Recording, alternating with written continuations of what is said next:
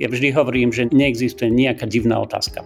Nech sa spýtajú aj tú istú vec dvadsaťkrát, hlavne aby sa cítili, že dostali odpoveď na všetky otázky, ktoré chceli. Vítajte v podcaste Rozhovory em dé, moje meno je Tomáš Havran a dneska som sa rozprával s doktorom Michalom Odermarským, ktorý pracuje vo Švédsku ako detský kardiológ, pediater. No a rozprávali sme sa o tom, ako vyzerala tá jeho cesta. A vyštudoval v Martine a hneď vlastne sa vybral do Švédska, kde pracuje už sedemnásť rokov. No a rozprávali sme sa o tom, že ako to vníma tú to zdravotníctvo, prácu v nemocnici vo Švédsku, tú kultúru v nemocnici, ale aj v celej krajine, ako komunikuje s rodičmi pacientov, s pacientmi, no a takisto o tom, ako sa dá dostať do Švédska, čo by boli možno tie najlepšie kroky. Takže nech sa páči, toto už je náš rozhovor.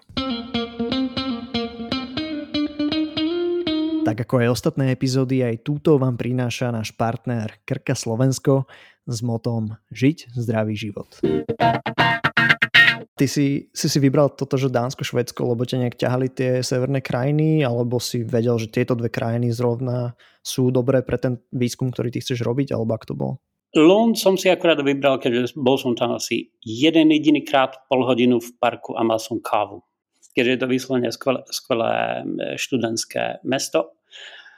Pôvodne som chcel Dánsko um, z osobných dôvodov, ale to nevyšlo, tak som zbral, že sa na to celé vybodnem a zoberiem si krajinu vedľa. Takže Lund je koľko? Asi päťdesiat kilometrov od Dánska, nie? Nejakých um, tridsať minút vlakom? No. Starom. Kúsok, hej, však Lund, ja som si to pozeral, to niekde pri Malmo, nie? Akože kúsoček tam... dvadsať kilometrov nejakých od, od Malma. Ha, tak, tak Ivanka pri Dunaji pomáha. Do Bratislavy. tridsaťpäť minút um, do Kodane. Mňa ešte zaujímalo, že, že koľko mailov si takto písal, lebo ja si presne pamätám, že uh, keď som chcel ísť na stáž v šiestom ročníku, takú preštátnicovú do, do Švajcu, tak som písal asi, že štyridsať mailov, lebo som to chcel tak úplne, že expresne, že za dva mesiace a naozaj, že jeden alebo dva boli pozitívne, čo mi prišli. To len tak som chcel, že či ty si mal túto skúsenosť, alebo že si poslal, že, že päť a veľmi dobre si to tam nejako sa, sa predal a, a ti prišla jedna odpoveď, ale ako to bolo? Poslal som štyri maily. štyri maily, tak to si celkom dobre dal. A doš, došla mi odpoveď iba na jeden a myslím, že oni čírov náhodou bolo to, že vtedajší profesor detskej kardiológie bol Fín a môj budúci spoluškoliteľ bol Rumun. A nejakým zázrakom po pár mailoch, keď sme dali všetko dokopy, keďže trvalo oni papierovačky a všetko, a potom bol, došlo, že, že v pohode, že uvidíme sa v decembri. Hej. Takže v pohodičke nejak, takto si dostal aj miesto potom na univerzite, v nemocnici, alebo ako to bolo? Ja, ja, som, ja som mal výhodu, že oný, najprv som robil doktorantské, takže som nemal žiadnu vôbec onú e, klinickú robotu na klinike. Jasne, to si asi aj jazyk potom nejako naučil, nie? Alebo či už si išiel s tým, že vieš? Vedel som celkom dobre nadávať po švédsky. Aha, ale vedel si po nemecky asi, alebo? A ne, nemecky som vedel, takže s tým problém nebol a potom e, to bolo learning by doing. Keďže doteraz sa mi nepodarilo e, ísť na kurz. Lebo vždy, keď niečo bolo, buď som nemal čas, alebo to boli divné, divné dátumy. Plus mal som výhodu, e, veľa sestier z oddelenia e, sa proste zasekli a so, e, so mnou e, anglicky nehovorili. Takže to bola divoká kombinácia, na mňa hovorili švédsky, ja som povedal anglicky. E, v obisku som mal pacientov a to, bol, to fungovalo klasicky. Hovorili anglicky, odpovedajú švédštine a asi po pár mesiacoch som jednoducho len prešiel na druhý jazyk. Hej, to je asi, že spojí si nemčinu, angličtinu a pridáš ešte trochu korenia a máš plus minus švédčinu, nie? Či nefunguje to tak? Asi tak, ale funguje tak. Ak, ak vie človek anglicky a nemecky, celkom dobre sa dá švédčina zvládnuť. Dá, dá sa uhádnuť, že čo ľudia myslia. Uhádneš a vždy je ľahšie oný čítaný text. Potom okrenie záleží podľa dialekt, odkiaľ ľudia pochádzajú, ale človek si zvykne. Mal, mal som pár se, sestier na oddelení, tí keďže tu hovorí anglicky každý. Tu ani zatres, aj keby si chcel, tak sa nestratíš. Uh, len pár sestier bolo taký, ne, angličtina nehrozí, pekne po švédsky. A v tých najhorších dialektoch, ktoré tu máme na juhu Švédska. Hej. Takže ty si nepotreboval nejaký certifikát jazykový, keď si išiel potom do nemocnice, alebo nejakú aprobáciu, alebo niečo takéto? Nie. Um, Ty si, asi už si mal to PhD alebo niečo, nie? Že už ťa vnímali ako ich, či? pé há dé som mal a vtedy, vtedy bolo v podmienkach, že nemusel byť oný um, jazyk, nemusel si mať nejaký certifikát. Stačilo, stačilo, že oný šéf potvrdil, že rozumieš a dokážeš sa oný vyjadriť v švédštine.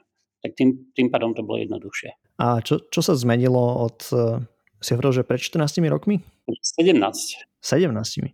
dvetisícštyri si hovoril vlastne však, že sa... Tak čo sa zmenilo za tých sedemnásť rokov? Lebo na Slovensku sa možno akože menej veci zmenilo od toho dvetisícštyri, ale možno tam sa zase niečo, čo ty vnímaš, že sa posunulo či už nemocnice, alebo nejaký systém v nemocniciach, alebo že to, ako sa tam prijímajú lekári, alebo aký je vôbec stav lekárov, je tam dostatok lekárov, sestier, ako, ako sa to možno zmenilo za tých sedemnásť rokov, čo tak vnímaš? Myslím, že je toto isté ako na Slovensku. Nedostatok sestier. Buď klasicky v nemocnici, alebo oný sestier na áre, jak sa povie midwife slovenský. Mm, tie porodné asistentky, ne? Porodné asistentky je tu nedostatok tiež a zase relatívne nedostatok lekárov. Röntgenológov sa bijú, relatívne dostatok patológov, gynekológov, kde švédske zdravotníctvo je decentralizované. Čo to znamená v tomto? Mhm. Každý kraj si zodpovedá za, za rozpočet nemocnice. Pár vecí je riadených centrálne, to sú väčšinou špecializované úkony, vysokošpecializovaná starostlivosť, ale samotné rozpočet Pre, pre zdravotníctvo je cez kraje. Takže ak si zoberieš, tak ak by oni vyši, v, v Bratislave vyšší územný celok zodpovedal za kompletne celú, celé zdravotníctvo v Bratislave. Plus v Bratislavskom kraji. A tie nemocnice sú väčšinou teda tým pádom takéto krajské, alebo akože také kvázi verejné, alebo sú súkromné, alebo ako to je? Väčšina nemocníc je verejných, je pár súkromných. Veľa ich nie, ale väčšina, väčšina je v správe ne, u nás, ale u nás, na, na Slovensku vyšších územných celkov. Plus čas riadenia je v rámci centrálne, v rámci vlády. Mhm, jasno. A ako je to s poistením? Akože Švédsko je celkom známe za nejaký sociálny systém. A teraz neviem si spomenúť, že či tam máte taký ten systém klasickú poisťovní zdravotných, ako v Nemecku, že máš X, alebo v Švajčiarsku, že máš X zdravotných poisťovní, alebo jak en há es. Ako to tam máte? Je tu jedna, jedna zdravotná poisťovňa. A to je skôr kombinácia zdravotnej poisťovne a sociálnej poisťovne. Jedna jediná. Zdravotné poistenie ako také neexistuje, keďže štát si zobrie daň a potom si to všetci rozdelia. Koľko, koľko bude oný daň tam, kde bývaš, koľko bude daň v kraji a koľko budeš platiť štátnu daň. A ty si to potom si tie vyššie územné celky rozdelia, koľko z toho pôjde na zdravotníctvo, na infraštruktúru. Takže tebe v rámci daňového odíde jedna suma a ty si to pekne rozdielia. Teba to ne, nemusí zaujímať. A myslím, že nie je taká istá zdravotná poisťovňa, nemá také isté postavenie ako na Slovensku. E, pochybujem, že tu máme revíznych lekárov, Ak potrebujem, schvál- ak potrebujem prepísať neschválenú liečbu, nikto mi do toho neprefle. Si proste, ak, ak si ju odôvodním a požiadam, požiadam o ňu, s tým problém nie je. Bez toho, aby mi e, poisťovňa musel, aby som musel čakať na poisťovňu, že mi schváli ten a ten liek. Keďže u nás preskripčné obmedzenia nie sú. Že vôbec? E, je ich pár, e, je to odporúčanie, niektoré vysokošpecializované lieky, máš presk- preskripčné obmedzenie, e, smie sa podávať alebo predpisovať iba lekárom, ktorý má skúsenosť s istým typom pacientov. Takže ak potrebujem predpísať onkologické lieky ako detský kardiológ, tak ich môžem predpísať. Uh-huh.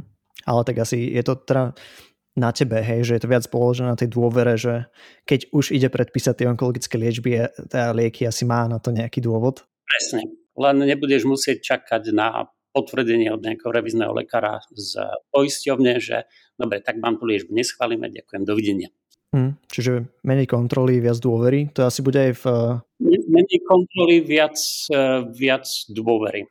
Hej, asi to bude aj v ďalších nejakých oblastiach v rámci Švédska, nie? Že tam...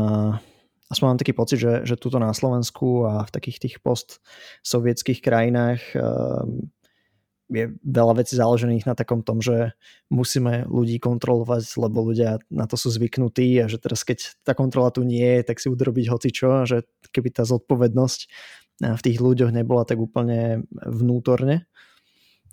Vnímaš to tam aj takto nejako sociokultúrne? V tom máš pravdu. Tuto veria, alebo majú väčšiu dôveru v štátne inštitúcie. Mm-hmm. Alebo všeobecne v inštitúcie.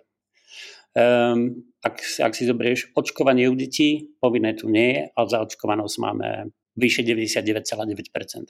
Akože bežnými bežné detské hm. bežné detské bežné detské um, keďže očkovanie tu nie je povinné. Zase uh, uh, výhoda alebo nevýhoda švédskeho, myslím, že politického systému je, ak potrebuješ zmeniť ústavu, to trvá pár rokov, keďže musí to byť minimálne dve rôzne vlády s voľbami medzi tým. Takže kvôli, kvôli tomu eh, to bolo aj oni trochu divné, nezoberieš COVID a všetky krajiny začali meniť pandemické zákony. Tuto to nie je také jednoduché.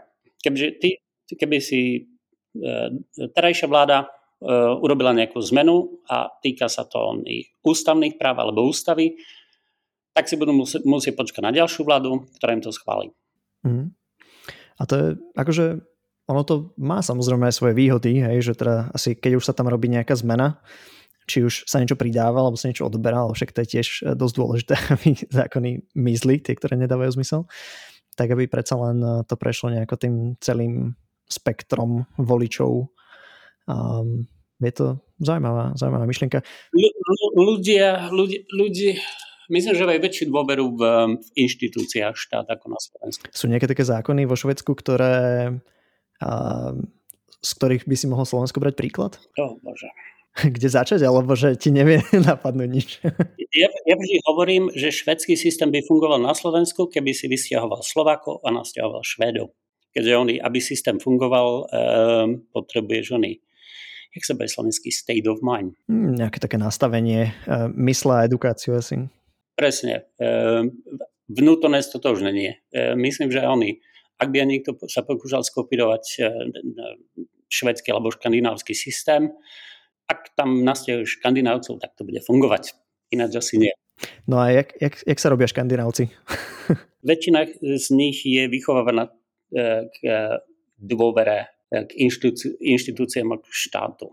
Čo si nerobíš, nemáš. To je to isté, ako keď platíš dane. Vieš, že platíš dane, ale vieš, čo naspäť za tie dane dostaneš. Zase, to myslím, že aj historicky. Švédi neboli, neboli ani si nepamätám, keď mali poslednú vojnu. Aktívne vo vojne neboli, vždy mali oni neutrálnu politiku.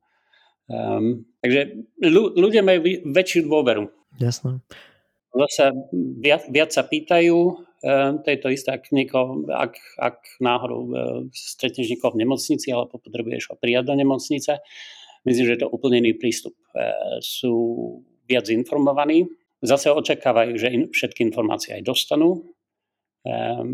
Myslím, že majú viac plus väčšiu samostarostlivosť. Človek nechodí k lekárovi pri každom oný. Keď si tečie z nosa a máš teplotu, tak dostaneš doma a uvidíš dva tri dny, ak náhodou potom ideš k lekárovi. Jasné, pozdravujeme asi slovenských všeobecných lekárov, a ktorí toto majú ako denný chlebiček, že im niekto volá z tridsaťsedem päť. Ty si už trošku načal to, že ako pacienti čo očakávajú v tej nemocnici. No a ty máš ešte špeciálnu asi úlohu, lebo komunikuješ nielen s pacientmi, ale rodičmi pacientov, predpokladám. A ako teda pediatér a detský kardiológ, tak ako, ako to tam vnímaš všeobecne túto komunikáciu s rodičmi, ale možno aj s deťmi, hej, že ako prístupuješ k týmto celým situáciám, čo je také niečo, čo je pre teba veľmi dôležité pri, takom, pri takej dennej práce, práci s týmito ľuďmi? Myslím, že najdôležitejšie je oný rozhovor. Um, nielen s rodičmi, keďže tí, tí sú tam tiež, ale oni aj s dieťaťom, záleží podľa veku. Ak máš niekoho, kto má pätnásť, tak sa nebudem baviť, ako sa má s jeho, s jeho mamou a otcom, ale bavím sa rovno s ním. To je to isté, ak potrebuješ oni vysvetliť, čo budeš robiť, ako budeš robiť, jak vyzerá príprava na operáciu, aké sú rizika. Podľa, podľa veku um, si prispôsobíš ten obsah. keďže najlepšie sa baviť s detským pacientom s ním a nie cez rodičov. Sice ak je to novorodinec, tam sú rodičia najväčší zdroj informácií, ale u, u starších detí to je to isté ako pri návštevách v ambulancii od pätnásť rokov. Najprv vždy sa pýtame, či je OK, ak pacient ide sám. Potom si pozvem rodičov. Úplne v pohode. Keďže majú, majú možnosť sa opýtať veci, ktoré by sa e, pred rodičmi neopýtali. Jasné. pätnásť rokov je taká, taký limit pre teba? Či to je nejak legislatívne dané? Alebo? Dá sa to aj v trinásť, štrnásť, pätnásť. Z- záleží, keďže väč- väčšinu svojich pacientov pozná dlhšie. Človek aj vie, e, kedy je ten správny čas. Hej. Máš nejaké triky? A ako komunikuješ možno s tými menšími deťmi? Tými povedzme, že päť až dvanásť? Uplatky. Niečo za niečo, hej? Uplatky, ne? Ve- väčšinou to poviem, tých, ktorých poznám, tak človek vie, že kedy dojdú, čo chcú. Väčšina z nich sa chce baviť s, s ultrazvukom, keďže, majú, keďže sú tam tlačítka a touchscreen. Zvyšok je, že sa dohodneme. Zmrzlina funguje. Alebo väčšinou vždy máme nejaký malý kufrík a ak náhodou sa išla oni vyšetrenie dobre, tak vždy dostanú nejakú nálepku, ceruzku, loptičku, auto. Väčšinou vždy v každej onej ambulancii niečo. Hej. A myslíš, že sú nejaké také predpoklady na to stať sa dobrým pediatrom? Budeš musieť mať rád deti. Alebo pracovať s deťmi. S dospelými to je jednoduchšie. Ak ich niečo bolí, tak ti vedia ukázať, kde ich to bolí, ako ich to bolí, vedia to popísať. U detí, ak ti trojročný ukáže, že ho bolí koleno, tak ho koleno nemusí bolieť, môže ho boliť hlava. Zase ty úplne malý, tak kričia. A kričia, keďže majú plnú plinku, keďže je kosa, alebo ich niečo bolí, alebo kričia, keďže vidia tvoju tvár. Um, u, tých, u tých väčších je to jednoduchšie. Len uh, výhoda je, že počas uh, časom si zvykneš urobiť nejaký, nejaký rámec, čo je normálne, čo nie je normálne. Jak sa bude red flags. Uh, varovné signály, kedy stačí, že budeš, otvoríš dvere a vieš, že mm, je tu problém. Len e, človek bude musieť zvyknúť, e, si zvyknúť robiť s deťmi. Jasné. A máš taký pocit, že hm, síce nerobil si akože pediatra na Slovensku, ale tak možno vieš to nejako porovnať, že, že deti vo Švédsku, na Slovensku, hm, vidíš tam nejaký rozdiel? Možno, že sú samostatnejšie, alebo uh, práve menej, alebo ja neviem, že sú tam nejaké rozdiely, také, čo už v tom nižšom veku sa dajú vidieť, alebo minimálne, keď rozmýšľam za seba, že hej, chodili sme na lekárskú fakultu a mali sme tam slovenských spolužiakov a spolužiakov napríklad z, z Nemecka alebo z nejakých iných krajín a často to boli ľudia, ktorí boli takí nejakí otvorenejší, ľahšie hovorili svoj názor, pýtali sa viac otázok a to asi je každý pedagóg na lekárskej fakulte proste povie, že a, a predpokladám teda, že to bolo nejakou, a, nejakou výchovou a vzdelávaním predtým na nejakej strednej škole, základnej škole, hej, že či sa to nejako premietne aj do toho rozhovoru možno v tej, v tej nemocnici, alebo som úplne mimo. Určite sa to premietne. Sú zvyknutí sa pýtať viac, byť informovaní, či už pred zákrokom, alebo poznajú svoje diagnózy, vedia, ktoré lieky berú. Uh, a všeobecne myslím, že sú viac, viac ščítanejší. Uh, to je to isté, ak um, náhodou zistím, že jednu diagnózu potrebuješ vysvetliť rodičom, pýtajú sa viac, um, alebo plánuješ nejaký invazívny zákrok, vysvetlíš, ako to, um, ako to funguje, aká je možnosť, aká je náhrada, ak to nefunguje. Viac, viac sú, uh, dbajú, aby sa pýtali a mali odpoveď na všetky otázky. Ja vždy hovorím, že ne, neexistuje nejaká divná otázka. Nech sa spýtajú aj tú istú vec dvadsaťkrát, hlavne aby sa cítili, že dostali odpoveď na všetky otázky, ktoré chceli. A ty máš vlastne teraz aké postavenie alebo rolu v nemocnici? Ja viem, že vo Švédsku asi je tá hierarchia trošku taká viac flat ako na Slovensku alebo v kontinentálnej Európe, plus minus. Alebo teda Švédsko, neviem, či kontinentálna, ale tak Asi, asi je, ale minulé teda akože um, skôr ako severská krajina. Um, Ak, ako to tam funguje? Ty už teda máš akože dosť rokov skúseností, tak pravdepodobne máš nejakú špecialistickú úlohu? Ne, jak si hovoril, tak hierarchia tu veľmi, je veľmi plochá. Ak prídeš na oddelenie, tak nevieš, kto je šéf. Uh-huh. Kým to niekto neukáže, neukáže prstom. Um, kde ak, um, jak, jak na, na Slovensku uh, znamená, že primár, prednosta, uh, zástupca prednostu, tuto nemáme. Máme, máme šéfa oddelenia a potom je klasické rozdelenie atestovaný, neatestovaný. Tak, potom je čas atestovaných a zvyšok je atestovaný, ktoré majú oni nejaké špecifické postavenie alebo funkciu alebo špecifickú oblasť. Či buď tento fetálnu kardiológiu, transplantácie, Uh, intervenčnú kardiológiu, uh, lôžkové oddelenie alebo ambulanciu. Ale hierarchia veľmi, uh, je plochá, uh, vykať sa tu nevyká. Kvôli tomu som hovoril, že vykať mi nemusíš, keď ja som si už odvykol, aby mi niekto vykal. Um, titul mudr som poslednýkrát videl, myslím, že na, na slovenskom uh, občianskom. Tu to vôbec nepoužívam. Keď všade, všade mám napísané len meno. A možno ešte aj, dokonca aj pacienti mi hovoria prvým menom. Takže na, na vykanie a na priezvisko e, som, som si absolútne od, odvykol. A ako tam ešte viac vyzerá tá kultúra? A možno nejaké vzťahy medzi lekármi, sestrami? A ako to tam vyzerá v nemocnici všeobecne? V rámci ľudia bude mať zdravotnícky personál, e, sestry a potom... Uh, môže... Nejakých sanitárov alebo... Ja, niečo medzi sanitárom a sestrou. Nie, nie je to sestra, ale nie je to sanitár. Ja som taký nejaký asistentov asi... Keby si to preložil, tak to je eh, podsestra. Pre, priamy preklad zo švedčiny je podsestra. Um, plus, myslím, že máme eh, dietnu, eh, dietologa, psychológ, um, eh, sociálny pracovník, eh, koho som ešte zabudol? Um, fyzioterapeut. Výhoda je, keďže všetko na, v rámci prvého mena. Takže žiadne vykanie a, a funguje to celkom inak. Keďže sestry, maj, sestry majú svoju robotu a svoje kompetencie, my máme, my máme svoju robotu kompetencie. A ako to funguje, keď si napríklad pediatér a teraz máš na starosti oddelenie a koľko je tam postelí, izieb, a si tam kvázi, že sám máš na starosti to oddelenie alebo máš na starosti nejaké izby? Detská kardiológia v Lunde má divné postavenie, keďže my nepatríme pod detskú kliniku. Uh-huh, okay. My sme spolu s neonatológiou a detskou chirurgiou. Takže síce sídlíme v tej istej budove, ale ak, ak robíš ako on lekár na oddelení, tak zvyčajne bývajú dvaja. Jeden, jeden, ktorý je zodpovedný za oddelenie, ten týždeň alebo dva alebo tri týždne je šéf oddelenia, plus...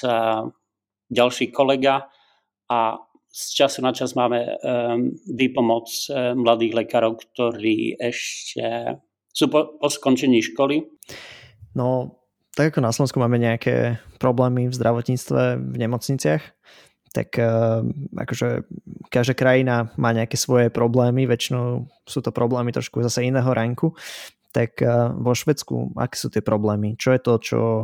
Teraz lekári možno riešia, pacienti sa sťažujú, politici hovoria, že toto musíme zlepšiť. Čo sú tie problémy vo Švédsku?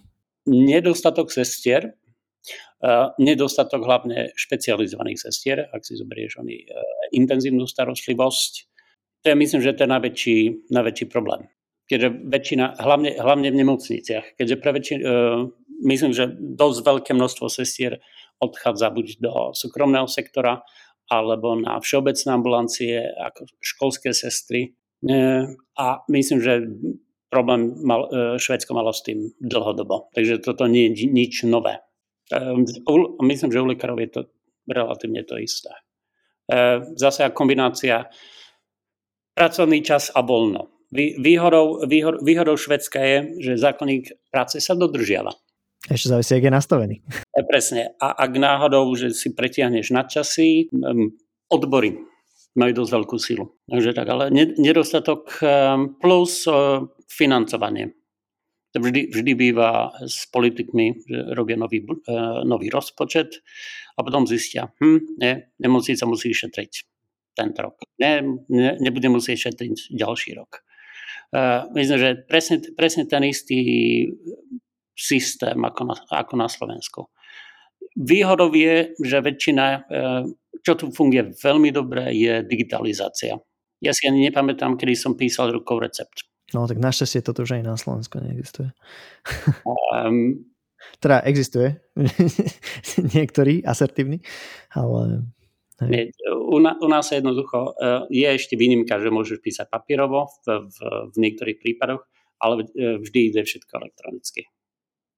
Um, máš prehľad, čo si predpísal, koľko si predpísal, kedy si predpísal a ušetríš s tým strašne veľa papierovačky.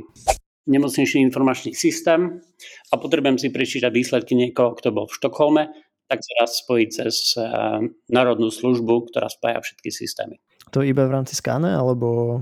Nie, v rámci, v rámci celé, celého Švédska. Uh-huh. Čiže vo Švédsku naozaj ten e-health funguje, hej? E-health funguje, presne. Sice z času na čas malé, malé muchy. Uh, nie každý kraj má rovnaký oný uh, systém, uh, ale ak si potrebuješ, ak niekto bol príde do Lundu, len je, napríklad zo Štokholmu, potrebujem si pozrieť nejaké výsledky staré, dá sa, dá sa pozrieť, akurát si budeš musieť vypýtať povolenie od pacienta, že OK, že sa budeme hrbať v jeho starých žurnáloch v nejakej inej nemocnici. Uh-huh. A aká je teraz tá politika švédska, že príjmajú veľa lekárov zo zahraničia, sestier pravdepodobne, hádam, hej, keď ich majú málo, a, a zároveň aký je nejaký brain drain, že chodí veľa ľudí niekam do Británie, alebo U S A, alebo do Švajčiarska, alebo niekam za lepšími zajtražkami? Je celkom dobrá výmena medzi severskými krajinami. Dánsko, Nórsko, Nórsko, Švédsko, Dánsko. A ktorá tam v robote, tak asi nejakých päťdesiat percent nie sme Švédi. Máme vyslovene mix. Kombináciu Švedov, nešvedov. U sestier tiež. Dos, mám pár bývalých spolužiakov, ktorí skončili v Švédsku a Norsku. Takže rozlišujem. Švédi chodia do Norska, buď, buď permanentne, alebo eh, pokúšam sa nájsť slovenský výraz. Um, um, alebo robíš, robíš dočasne, lebo niekde hľadajú, čo viem, chirurga, niekde na severe Norska, pánu bohu, za petami.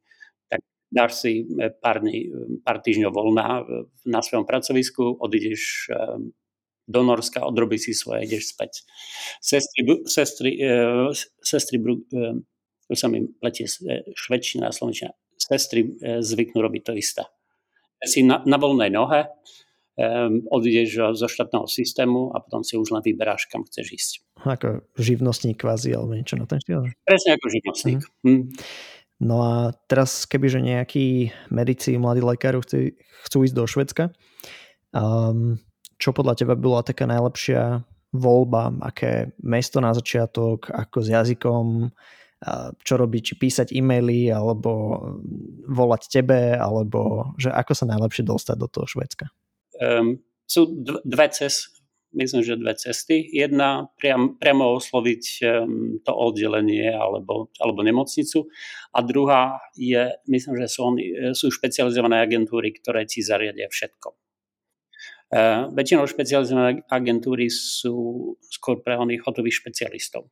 Uh, ďalšia možnosť je mailovať. Uh, plus uh, papírovačky. Ja som mal výhodu, keďže ja som skončil dvetisícštyri, sme boli v rámci E Ú, tým pádom som si nemusel robiť um, legitimačnú prípravu na legitimáciu. Akurát som im poslal papiere a došiel mi papier domov. To je legitimácia a tu je preskripčný kód. Ďakujem, dovidenia. Uh, výhoda, výhoda, uh, výhoda je, že to išlo relatívne rýchlo. Takže dve možnosti. Mailovať, skúsiť, alebo ak niekto pozná niekoho, kto pozná niekoho, alebo potom cez agentúru.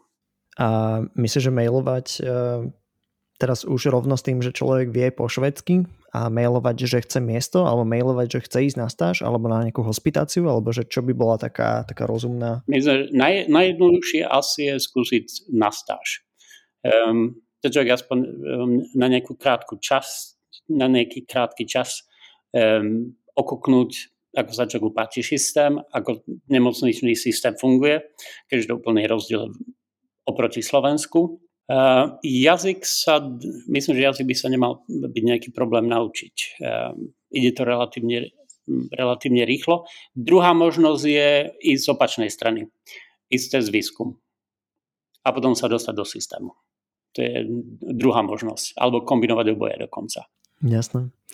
No a ako máš to ty dneska vo vzťahu so Slovenskom? Je tu nejaká hypotetická šanca, že sa presťahuješ teraz do novej nemocnice Bory alebo na Rásochy alebo do nejakej z našich ultramoderných nemocníc alebo aj ultranemoderných a, a podporíš tento systém?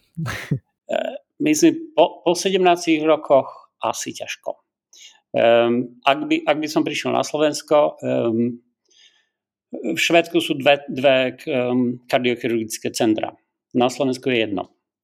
Ja zase robím vo veľmi úzkej oblasti e, detskej kardiológie, transplantácia, ťažké srdcové zlyhanie. Čo by na, e, na Slovensku bolo ešte menšie. Keďže tento detských transplantácií myslím, že na Slovensku sa veľ, veľa nerobí. Plus už som si zvykol na systém. Na Slovensku som nikdy lekára nerobil. Asi by som sa musel začať naučiť všetko od začiatku. E, rodinný život mám celý v Švédsku. Možno dôchodca na Slovensku. Ak si predstavuješ svoj dôchodok na Slovensku? Opýtaj sa ma o dvadsaťpäť rokov. Ne, ne, netuším, ale my, už je neskoro vrátiť sa späť. Uh-huh. Že už si prešiel tú hranicu, kedy by ti bolo komfortné dojsť zase sem. Hej? Uh, myslím, že tú hranicu som prekročil pred, uh, príliš, uh, pred mnohými rokmi. Bola by to príliš veľká zmena, zmeniť kompletne celý život. Čo robíš, keď nerobíš? Nič. Ja som asi myslím, že najlenivejší detský kardiolog, ktorého si stretol. Čiže iba robíš a potom robíš nič, hej? A potom to je oný, klasika. Netflix a gauč.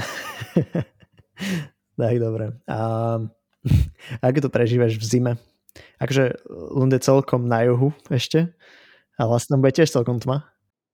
Zima by som to nazval v úvodzovkách. Že zo začiatku, keď som, to, keď som tu bol, každý si myslel, že tu máme ľadové medvede, ktoré mi behajú popod okno. Keďže sme príliš blízko mora. E, taká člapkanica. Presne, čla, člapkanica, ak je tu sneh, tak celý oný e, systém e, e,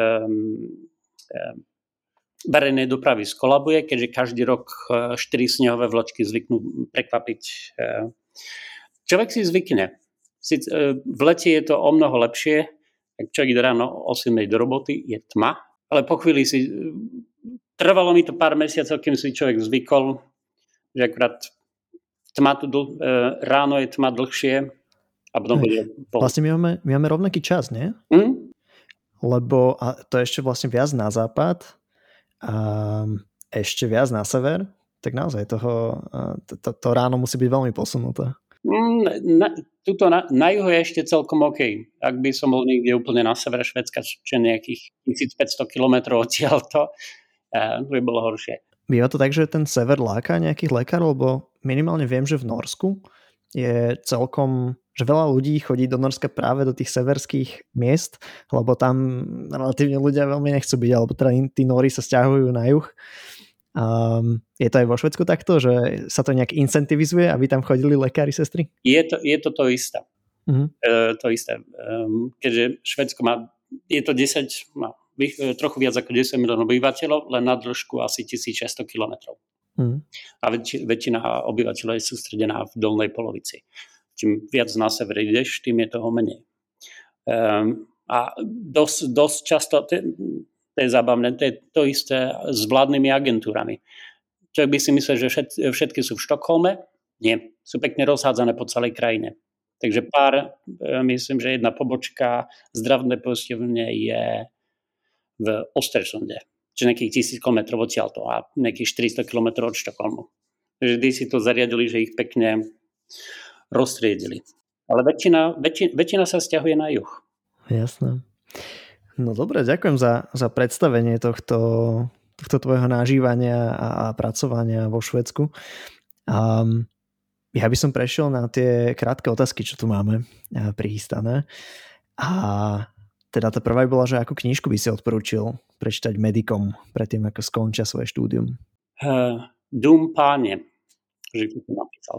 Uh, House of Gods. Hej, jedna, jedna z najodporúčenejších knižiek, lebo je veľmi vtipná. tá, tá, tá je skvelá. Um, je, je to síce z amerického prostredia, ale i tak. Skvelý náhľad na, na robotu lekára, alebo začínajúceho lekára. Je nejaký nástroj alebo nejaká aplikácia, platforma, ktorú používaš a mohol by sa zísť medikom, mladým lekárom aj na Slovensku? Jediné aplikácie, ktoré mám, tak tie sú oni kardio, de, kardiologické. Tak daj nejaké tipy. Um, Kardiozeta, Echo Calc, Sicilian Gambit, Credible Meds a na ultrazvuk potom té en Echo z, z Sick Kids. To je skvelá, ak človek, ak človek chce mať aspoň nejaký prehľad o um, ultrazvuku srdca. Čiže skvelé videá aj um, kresby. Ďalšia otázka je, že, že čo nové sa akurát učíš a zároveň ešte možno by si mohol povedať, že a to sme sa veľmi nerozprávali, že ako to funguje s nejakým uh, vzdelávaním vo Švédsku už lekárov, že chodíte na nejaké konferencie veľa alebo máte nejaké in-house vzdelávanie alebo nejaké kurzy, prípadne nejaký čas vyhradený na takéto vzdelávanie, tak možno takto skombinujeme túto otázku. Kombinujeme dokopy. Um, vzdelávanie ako také je trošku, um, ak hovoríme, keď už si hotový lekár a máš, máš legitimáciu, je iné ako na Slovensku. Kredity sa nezbierajú, Uh, približne sedem až desať dní ročne by si mal mať um, vyhradené na um, ďalšie vzdelávanie a buď, buď si to um, in-house, um, to si väčšinou každé oddelenie zariaduje samo, ono si to myslím raz týždenne dve hodiny, alebo máš oný, vyhradí si dve hodiny, že budeš sa niečom hrabať, alebo kongresy buď v Švédsku alebo v zahraničí, čo väčšinou ti potrebuje akurát šéf šéf schváliť, že môžeš ísť. Nemocnica stojí za one, za, za výhrady. Ale zbierať kredity, toto neexistuje. Nehrozí. Máš nejaký budget na toto vzdelávanie? Alebo je to také, že si požiadaš a buď dostaneš, alebo nedostaneš? U, na, u nás je to, pokiaľ sa si so šéfom, ak šéfka si myslí, že je to fajn, tak dostaneš zelenú. Uh, Nejaký, ne, myslím, že nemáme vyhradený nejaký špeciálny budžet. Ak, potreb, ak potrebujem náhodou ísť, čo viem, do Bostonu na týždeň, ževka si myslí, že OK, schváli mi to, tak sa to dá. Jasné. A teda čo nové sa akurát učíš? E, momentálne francúzštinu. Aha. To je jeden, jeden, jeden jediný jazyk, ktorý som ešte ne, nemal som sa roky k tomu. Teraz som sa dohodol, že začnem hovoriť francúzsky. A čo je tá motivácia? Um, dovolenka. Keďže každý rok som na dovolenku vo Francúzsku. OK. Máš nejakú radu pre zanietených medikov, medičky, ktorí teraz akorát si tam sedia v tých uh, učebniach a, a stoloch doma a trepú si hlavu do knižiek počas skúškového? Bude lepšie po skúškovom. Že aj toto prejde, hej? Aj to prejde, presne. Um, človek zvládne anatómiu, patofyziológiu, internú, potom bude lepšie. A výhoda je počas školy alebo neskôr skúsi, skúsiť a vy, vyskúšať pár týždňov niekde, niekde mimo, mimo svojho pôsobiska, mimo vlastnej nemocnice. Človek aspoň zistí, či, či je to niečo, čo človeku vyhovuje, získa väčší prehľad alebo zistí, že všade je dobre, len doma najlepšie. Mal si nejaký taký ťažký moment počas štúdia alebo začiatkov vo Švédsku? Nikto ťa nepripraví na to, keď ti pacient zomrie. A každým ďalším úmrtím to nikdy nie je ľahšie. Je to iné, ale ľahšie to nie je. To, toto bolo asi ten najväč, e, najväčšia zmena, keď človek skončí vysokú školu, nie si vôbec pripravený na to, že pacient ti zomrie. To bolo, myslím, že najväčšie, myslím, že asi to najťažšie, čo človek zažil. Na to sa pripraviť nedá. Ak je, ak je to prvé, druhé, tretie, štvrté umrtie, ľahšie to nebude. Bude to iné, ale ľahšie to nebude. A na to sa nejak prakticky pripraviť nedá.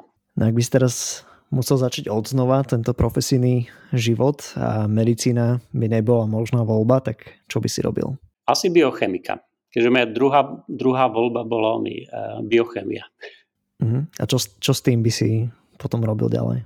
Uh, hypoteticky netuším.